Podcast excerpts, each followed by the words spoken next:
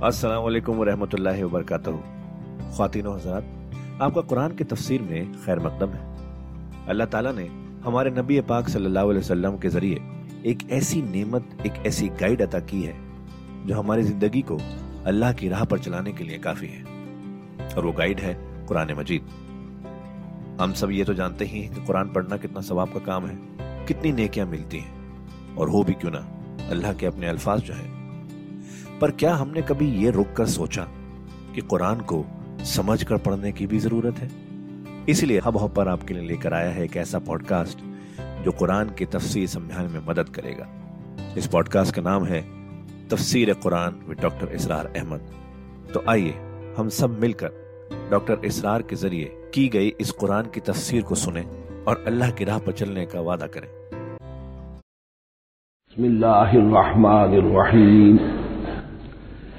या बनी इसराइल अस्कुरू नेमती अल्लती अनअमतु अलैकुम व अन्नी फद्दलतुकुम अलल आलमीन। वत्तकू यौमन ला तज्जी नफ्सुन अन नफ्सिन शय्यम वला युक़बल मिनहा शफाअतुन वला यूखज़ मिनहा अदलुन वला हुम युनसरून। सदक अल्लाहुल अज़ीम रब शाहरी सदरी व यस्सिरली अमरी वहलुलुक़दतम मिन लिसानी यफ़क़हू कौली। जैसा कि मैंने अर्ज़ किया था सूरह बकरा के पाँचवें रुकू से और चौदहवें रुकू तक तो मुसलसल, बल्कि पंद्रहवें रुकू की भी पहली दो आयात शामिल करनी होंगी।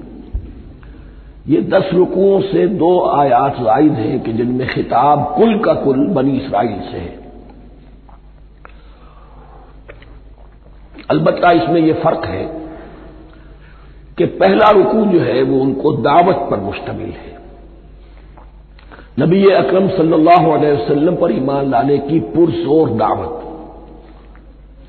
बकिया ये नौ रुकू जो है, ये उन पर फर्द करारदाद जुर्म है जो आयद की जा रही है। हमने तुम्हारे साथ ये एहसान व इकराम किया, तुम पर यह फजल किया, ये करम किया, तुम्हें यह हैसियत दी, तुम्हें यह मकाम दिया। तुमने इस इस तौर से अपने इस मिशन की खिलाफ वर्जी की, अपने मकाम और मर्तबे को छोड़कर और दुनिया परस्ती इख्तियार की। ये जो नौ रुकू है, इनमें बनी इसराइल की तारीख का तो जो समझिए कि एक बहुत बड़ा हिस्सा नुमाया उसके फीचर्स आएँगे। लेकिन ये समझ लीजिए कि असल में ये उम्मत मुस्लिमा को भी एक पेशगी तंबी है कि कोई मुसलमान उम्मत जब बिगड़ती है तो ये ये चीज़ें उसमें आ जाती हैं। चुनाचे अहादीस मौजूद है हजूर की।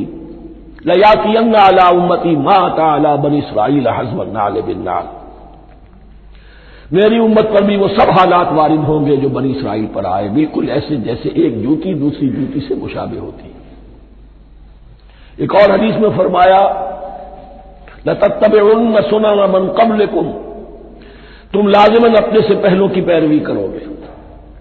और उसमें इस हद तक भी आपने वजाहत कर दी। कि अगर वो सबक उम्मत मुस्लिमा, सबक उम्मत, अगर वो गोह के बिल में घुसी थी, तुम भी घुसोगे और अगर उनमें कोई बदबक ऐसा उठा, जिसने अपनी माँ से जिना किया तो तुम में से भी कोई शकी ऐसा ज़रूर उठेगा जो ये हरकत करेगा। इस एतबार से इन रुकुओं को पढ़ते हुए ये न समझिए ये अगलों की दास्तान है, पिछलों की कहानियाँ हैं। नहीं। खुश तरह बाशत के सिर दिल बरा। गुफ्त आयत दर हदीस दीगरा। ये हमारे लिए एक आईना है। और हमें हर मरहले पर सोचना होगा, दरूबीनी करनी होगी। इंट्रोस्पेक्शन कि कहीं इसी गुमराही में हम मुबतला तो नहीं। देखते जाइएगा। दूसरा रुकता पहले से ये समझ लीजिए, ये जो दो आयतें मैंने छठे रुकू की तिलावत की हैं, बैन ही यही दो आयतें पंद्रहवें रुकू में आएँगी। और इसको यूँ समझिए कि ये दो ब्रैकेट्स हैं। नौ रुकुओं का मजमून इन दो ब्रैकेट्स के दरमियान है। ये दो आयतें यहाँ से ब्रैकेट शुरू हो रही है। वो दो आयतें उन पर ब्रैकेट खत्म हो रही है। बैन ही वही आयात। एक आयत में तो शोशे का भी फ़र्क नहीं। दूसरी आयत में सिर्फ़ तरतीब बदली है, मजमून वही है। इसके माबैन जो कुछ है, इससे बाहर ये जो पांचवा रुकू था, इसके मजामी गोया के जर्ब खा रहे हैं ब्रैकेट के अंदर के सारे मजामी से। ये हिसाब का बहुत ही आम फहम सा कायदा है। ब्रैकेट के बाहर कोई रकम लिखी हुई है, जिसके बाद कोई जमा या तफरीक अगर नहीं है तो वो धर्म खाएगी। ब्रैकेट के अंदर जितनी भी वैल्यूज़ हैं, उनके साथ धर्म खाएगी। तो गोया के हर हर कदम पर हुजूर पर दावत, ईमान लाने की दावत इस पूरे मामले में मौजूद है। इसलिए कि इसमें बाज आयतें ऐसी आ गई हैं। एक ज़्यादा नुमाया, एक कम नुमाया। जिनसे कुछ लोगों को भुगालता हुआ या कुछ लोगों ने फितना पैदा किया जानबूझकर। यह फितना एक बार पैदा हुआ था अकबर के जमाने में, दीन इलाही की शक्ल में। कि सिर्फ़ खुदा को मान लेना, आखरत को मान लेना और नेक अमाल करना निजात के लिए काफ़ी है। किसी रसूल पर ईमान लाना ज़रूरी नहीं है। ये सूफिया में भी ये फितना बहुत बड़े पैमाने पर आया। मस्जिद मंदिर हिकड़ो नूर। मस्जिद में और मंदिर में एक ही नूर है, सब मजाहिब एक ही है। सारा फ़र्क जो है शरीयतों का है, इबादत के जाहिरी शक्ल का है, वो है रसूलों से मुताल रसूलों को बीच में से निकाल दीजिए तो ये दीन इलाही रह जाएगा, अल्लाह का दीन। इतना बड़ा फितना था कि जब हिंदुस्तान में सियासी एतबार से, हुकूमत के एतबार से मुसलमानों का इकतदार चोटी पर था, क्लाइमैक्स पर। अकबर आज़म। उस वक्त यह दीन इलाही का फितना उठा कि दीन मोहम्मदी का दौर खत्म हो गया, वो एक हज़ार साल के लिए था, हज़ार साल पूरे हो गए। अब अल्फ शानी है, दूसरा हज़ार साल है, उसके लिए नया दीन है। उसे दीन अकबरी भी कहा गया और दीन इलाही भी कहा गया। और इसमें एक आयत आएगी जिससे इस्तेलाल किया है कुछ लोगों ने। इस सदी में फिर यह फितना उठा था गांधी के फलसफे के ज़रिए से। और एक बहुत बड़ा नाबगा इंसान मुसलमानों में से, बहुत बड़ा नाबगा जीनियस अबुल कलाम आज़ाद, वो भी इस फितने का शिकार हो गया।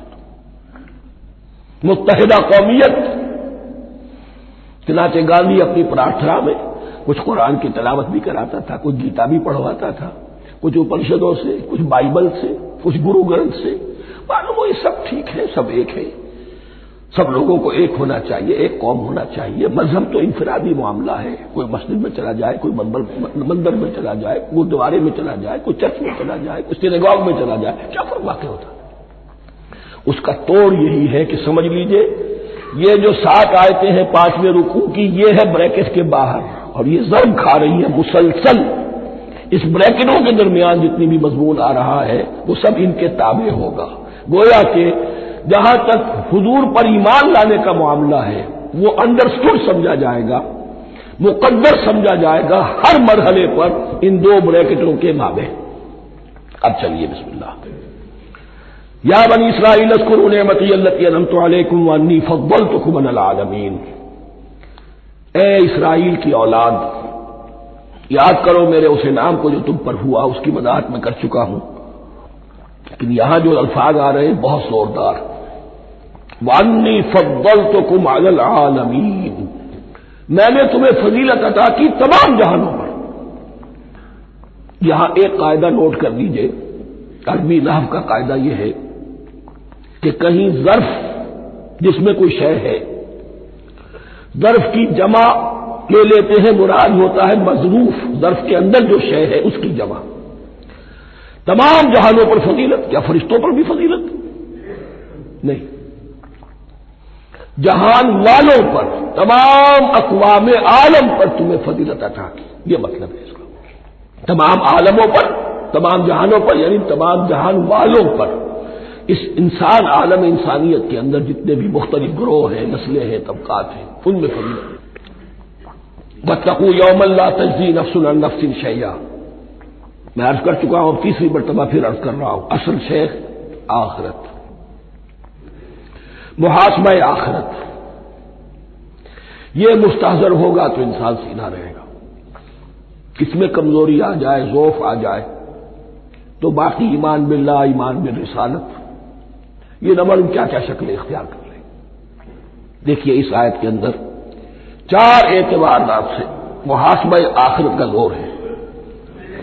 बतकू यमन, डरो उस दिन से। ला तजजी नफ्सुल नफ्सिन शया जिस दिन कोई जान किसी दूसरे के काम ना आ सकेगी। वला यकबल मिनहा शफा और न किसी से कोई सिफारिश या शफात कबूल की जाएगी। कैटेगोरिकल डिनाइल वला युखब मिनहा उन न किसी से फिदिया कबूल किया जाएगा। वला सरून और न उन्हें कोई मदद मिल सकेगी। हमने तरह तरह के अकीदे शफात बातला का तस्वूर। अहले अरब समझते थे हमें ये फरिश्ते जो है खुदा की बेटियाँ हैं, ये लात और बनात और उज्जा हमने उनके बुत बना रखे हैं, पूछते हैं ये अपने अब्बा जान से अल्लाह की बेटियाँ हैं ना? लाडली बेटियाँ। छुड़ा लेंगे हमारे यहाँ भी तस्वूर है, औलिया अल्लाह छुड़ा लेंगे या शफात बातला, खुद हजूर की शफात के बारे में जो गलत तस्वुरात है। एक शफात हल्का है। उसकी वजाहत का यह मौका नहीं है। वो आयतुल कुर्सी पर जब हम पहुँचेंगे इन ताला, इसी सूरह मुबारक में तो उसकी वजाहत भी होगी। ये सारे जो हमने, जो घर रखे हैं ख्याल उनकी नफी इस आयत के हवाले से की। बतकू ला तजी नफसुन नफसिन शया कोई इंसान, दूसरे इंसान के काम नहीं आ सकेगा। वला युकबल मिनहा शफातुन किसी जान की तरफ़ से कोई सिफारिश कबूल नहीं होगी। वला यू खद मिनहा न कोई फिदिया कबूल किया जाएगा। वला हम सरून न उन्हें कोई मदद मिल सकेगी। अब इसके बाद अल्लाह ताला के एहसानात और इनकी तरफ़ से जो नाशुक्रियाँ हुई हैं, उनकी बड़ी तफसील के साथ अब बात चलेगी। तफसील नहीं, तेज़ी के साथ। ये वाकयात कई सौ बरस के हैं। लेकिन एक तो यह कि इनकी तफासिल मक्की सूरतों में आ गई है। सबसे ज़्यादा सूरह आराफ में मिलेगी। और भी कई सूरतों में आपको मिल जाएगी। यहाँ पर तो पै बपै, जैसे कि एक करारदाद जुर्म किसी पर की जाती है तो उसमें सब गिनवाए जाते तुमने ये किया ये किया ये किया। वही जैना को मिनाल फिर और जरा याद करो, जबकि हमने तुम्हें निजात दी थी फिर की कौम से। यसूमून सुअल आजाब वो तुम्हें बदतरीन अजाब में मुबतला किए हुए थे। युदबहून अबनाकुम यस्ताहून निसाकुम। तुम्हारे बेटों को जिबह कर डालते थे और तुम्हारी औरतों को ज़िंदा रखते थे। औरतें तो फिर उनके काम आती थी, घर में काम काज के। लौनियाँ बनती थी, घरों में डाल देते थे। लेकिन लड़कों को, और ये दो मौके पर हुआ है, बनी इसराइल के साथ। ये बाद में इंशाला इसकी तफसील आएगी। वफी जालकुम बलाउ में रब कुम अजीम, और यकीन इसमें तुम्हारे रब की तरफ़ से तुम्हारे लिए बड़ी आसमाइश थी। वह इस फ़र्क ना बेकुमल बाहर और याद करो जबकि हमने तुम्हारे लिए समंदर को फाड़ दिया, या दरिया को फाड़ दिया। ये एक मुख्तलफ ही बात है कि किस जगह से क्रॉस किया था बनी इसराइल ने इजिप्ट से सिनाई पेनिनसुला आने के लिए जदीरा नुमाए सीना में। एक राय यह कि दरियाए नील को क्रॉस करके गए हैं, लेकिन यह बात गलत है। दरियाए नील तो मिस्र के अंदर है। वो कभी भी मिस्र की हद नहीं बना। किसी की राय यह है कि जो खरीज स्वेज है बहरकुलजुम जो है रेड सी वो ऊपर जाकर दो खाड़ियों में तब्दील हो जाता है। खलीज अकबा, मशरक की तरफ़, और खलीज स्वेस मगरब की तरफ़। और इनके दरमियान में ये सीनाई पेनिनसुला जो है, ये तिकोन है, जैसे हिंदुस्तान, भारत तिकोन है, ऐसे ये पेनिनसुला है। Indian peninsula, Sinai peninsula. और ये स्वेस कैनाल के बाद में बनी है खलीज स्वेस और मेडिट्रेनियन बोहरा रूम के दरमियान, ये कुछ छोटी छोटी अगरचे छोटी थी, समंदर के लिहाज से बहुत बड़ी बड़ी झीलें थी। और उन झीलों ही को फिर जोड़ जोड़कर दरमियान में जो खुश्की थी, उसको काटकर सुएज कैनाल बनाई गई है। तो अब तो ये एक मुसलसल एक रबता है। लेकिन मालूम होता है कि या तो खलीज सुएज को क्रॉस किया है, हज़रत मूसा सलाम ने, और यही मेरी राय ज़्यादा यही है। इसलिए कि कोहेतूर जो है, वो इस पेनिनसुला की टिप पर है, नीचे है यहाँ। जहाँ पर दिन का क्याम रहा और जहाँ फिर हज़रत मूसा को चालीस दिन के लिए कोहतूर पर बुलाकर और फिर उन्हें तौरात दी गई तो मालूम होता है कि जो खलीज सुएज है, उसे क्रॉस किया है। क्रॉस किस तरह किया है? कि हज़रत मूसा के आशा की जरब से समुद्र फट गया। फकाना कुल्ल फिरकिन का तौदिल अजीम, दोनों तरफ़ चट्टानों के मानस पहाड़ की तरह जो है, वो समुद्र खड़ा हो गया, उसके रास्ते से ये निकल गए। और फिर जब फिर और अपना लश्कर लेकर जब आया है, उसने सोचा हम भी निकल जाए, वो गलत हो गए, इसलिए कि दोनों तरफ़ का पानी आपस में मिल गया। ये थी कैफियत और मौजदाना कैफियत थी। ये कोई फितरत के या नेचर के उसूल के मुताबिक बात नहीं थी, और मैं अर्ज़ कर चुका हूँ, आपको बता चुका मौजदा किसे कहते हैं। वही फरकना बिकुम बहरा फन जय जब हमने तुम्हारे लिए या तुम्हारे साथ समंदर को फाड़ दिया, तुम्हारे लिए, तुम्हारे गुजर, गुजरगाह बनाने के लिए। तो तुम्हें तो निजात दे दी। वह अवरतना आला फिर अवान तुम तंदरूर और तुम्हारी निगाहों के सामने फिर के लाव लश्कर को गर्क किया। तुम देख रहे थे, ये गुजर चुके थे, उस साही पर खड़े हैं। इधर से ये दाखिल हुए हैं, और पानी दोनों तरफ़ से आकर मिल गया, और ये गर्क हो गए। वही वादना मूसा अरबाइन अलतन और याद करो फिर जब कोहे तूर पर हमने मूसा को चालीस दिन के लिए बुलाया। सुम्मत तखस्तुल इजला। उनकी गैर हाजिरी में तुमने बछड़े की परस्ती शुरू कर दी। उसे महमूद बना लिया। मिम्बाद ही उसकी गैर मौजूदगी में। वन तुम जालिमून। तुम बहुत बड़ा जुल्म था जिसका इस्तेकाब किया। इन्ना शिरक जुल्म अजीम। अजीम तरीन जुल्म जो है, वो शिरक है। और शिरक जली की ये शक्ल ये बछड़े को पूज गए सुम्मा फौन आनकुम मिम्बाद जालिक। फिर हमने तुम्हें इसके बाद भी मुआफ किया। ये हमारा कर्म रहा है, हमारी रहमत रही है। निम्बाज का लाल लाकुम तस्करून ताकि तुम शुक्र करो। वही आते ना मूसल किताब अवल फुरकान लाकुम तहतदून, और याद करो जबकि हमने मूसा को किताब और फुरकान अता फरमाई। ये फुरकान हक और बातिल के दरमियान फ़र्क कर देने वाली चीज़। और किताब आमतौर पर जो आता है वो शरीयत के लिए आता है। शरीयत भी दी, किताब भी दी, और फुरकान भी दिया। लाल लकुम ताहतदून, ताकि तुम हिदायत पाओ। वह इस काल मूसा ने कौम ही और याद करो जबकि कहा था, मूसा ने अपनी कौम से, या कौम इन नकुम जलम तुम अनफुसकुम इतिखाज कुमुल है मेरी कौम के लोगों यकीन तुमने अपने ऊपर बड़ा जुल्म किया है। बछड़े को माबूद बनाकर। फतूम इला बारे कुम बस तोबा करो अपने परवरदिगार, अपने खालिद की जनाब में। बारी बारी अल्लाह ताला है। बारी फकुल तो कतल करो अपने आप को। यह चीज़ जो है तौरात में तफसील से आई है, कुरान में नहीं है। इसी एतबार से मैंने आपको बताया था कि तौरात का मुताला इस एतबार से मुफीद है कि बहुत से वाकयात, जिनका कुरान में ज़िक्र है, ये बालन इशारा है। उसकी तफसील के लिए हमें तौरात से रुजू करना पड़ता है। वरना यह कि इस आयत का सही सही मफहूम वाजे नहीं होगा। फख्तलू अनफुसलू अपने आप को कत्ल करो, क्या माने? यह कत्ल मुर्तद की सजा है।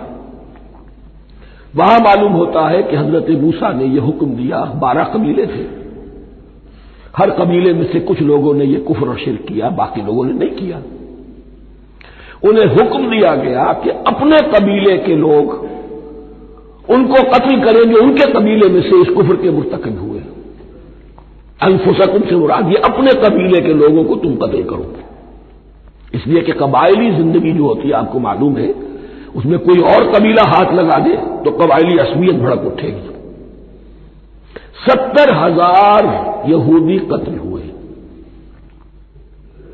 इससे बड़ी तोबा और मुमकिन नहीं।